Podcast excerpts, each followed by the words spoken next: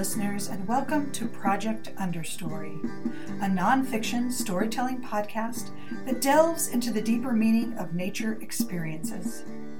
Does your love for the outdoors resonate in your bones? So does ours. We are storytellers, students, and teachers connected to the Central Wisconsin Environmental Station. We are meaning makers, seeking to understand the world and ourselves better through the dappled shade of a balsam fir or the haunting call of a loon across a lake. Here, you can hear our stories of adventure and contemplation, and perhaps discover your own understory.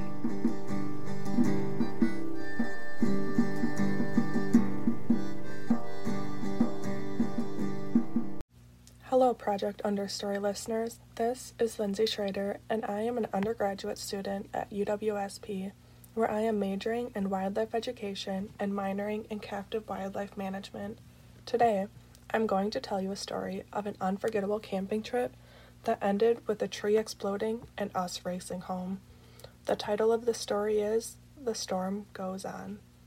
It was the summer of 2010 when my family and I packed up to go camping in the Northwoods. It was a beautiful, sunny July day. We began the day having breakfast, then spent the rest of the morning on the lake, fishing, of course. While we were fishing, my dad's line broke. He thought for sure this was a huge fish. As you could see the bobber slowly floating away, my dad yells to my sister, If you love your papo, you'll jump in and grab the line. We all paused and looked at each other for a minute. We were trying to decide if he was being serious or not. However, without my dad taking it back, we realized he really wanted that fish.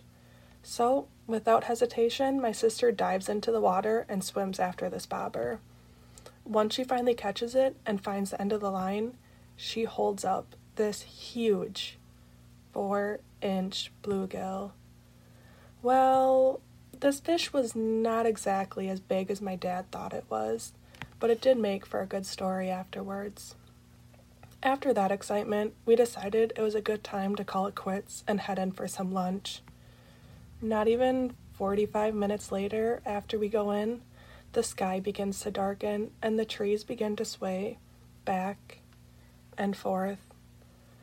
It slowly begins to sprinkle, and of course, this is the one camping trip we forget the canopy tent.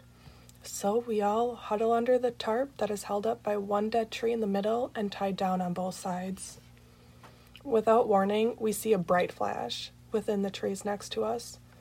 This almost looked like a ball of fire disappearing almost as fast as it appeared.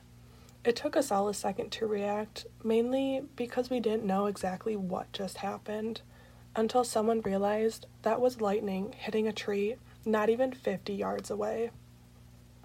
Everyone begins talking at once. Some want to wait out the storm, while others want to pack up and head home. My dad pulls out the radio, searching for any weather station to come in. Finally, that's when we hear a tornado warning has been issued for the county we are in and the county next to us. They say the tornado is heading in our direction and it's moving quick. Everyone disperses and begins to clean up, taking down the tents, packing up the cooler, and lastly loading up the boat before we leave. We begin the trip home, hoping to miss the tornado on our way. The storm begins to worsen, and we all think, wow, we are lucky we left when we did. As if we are that lucky. Because not even 30 minutes later, after leaving the campground, we hear a strange noise from behind us. My dad assumes one of the straps came loose. As he pulls over to look at the boat, he quickly realizes that the trailer tire has popped.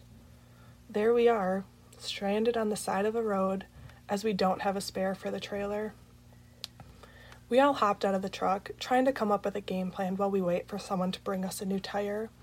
My sister interrupts abruptly as she pulls out the map from my dad's truck and turns up the radio. She points to a tiny city on the map and says, We're here, and the tornado is here. She continues to ramble. It is moving this fast, which means it's going to be here in just a few minutes. Of course, the week before this camping trip, my dad taught her how to read this type of map. Just our luck in this type of situation. As my dad tries to call my sister, we look up the road and realize here is the person bringing our tire. Thank goodness. My dad quickly changed the tire and off we go, just barely beating the tornado. Now, I look back on this day and think, wow, that could have ended a lot worse. But also, be sure to have a spare tire wherever you go.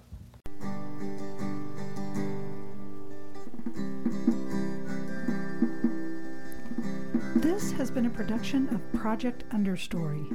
A special thanks to Create Portage County in Stevens Point, Wisconsin. Check them out at createportagecounty.org for their many resources available to local artists and creatives. We hope we entertained and inspired you today to encounter nature in new and meaningful ways.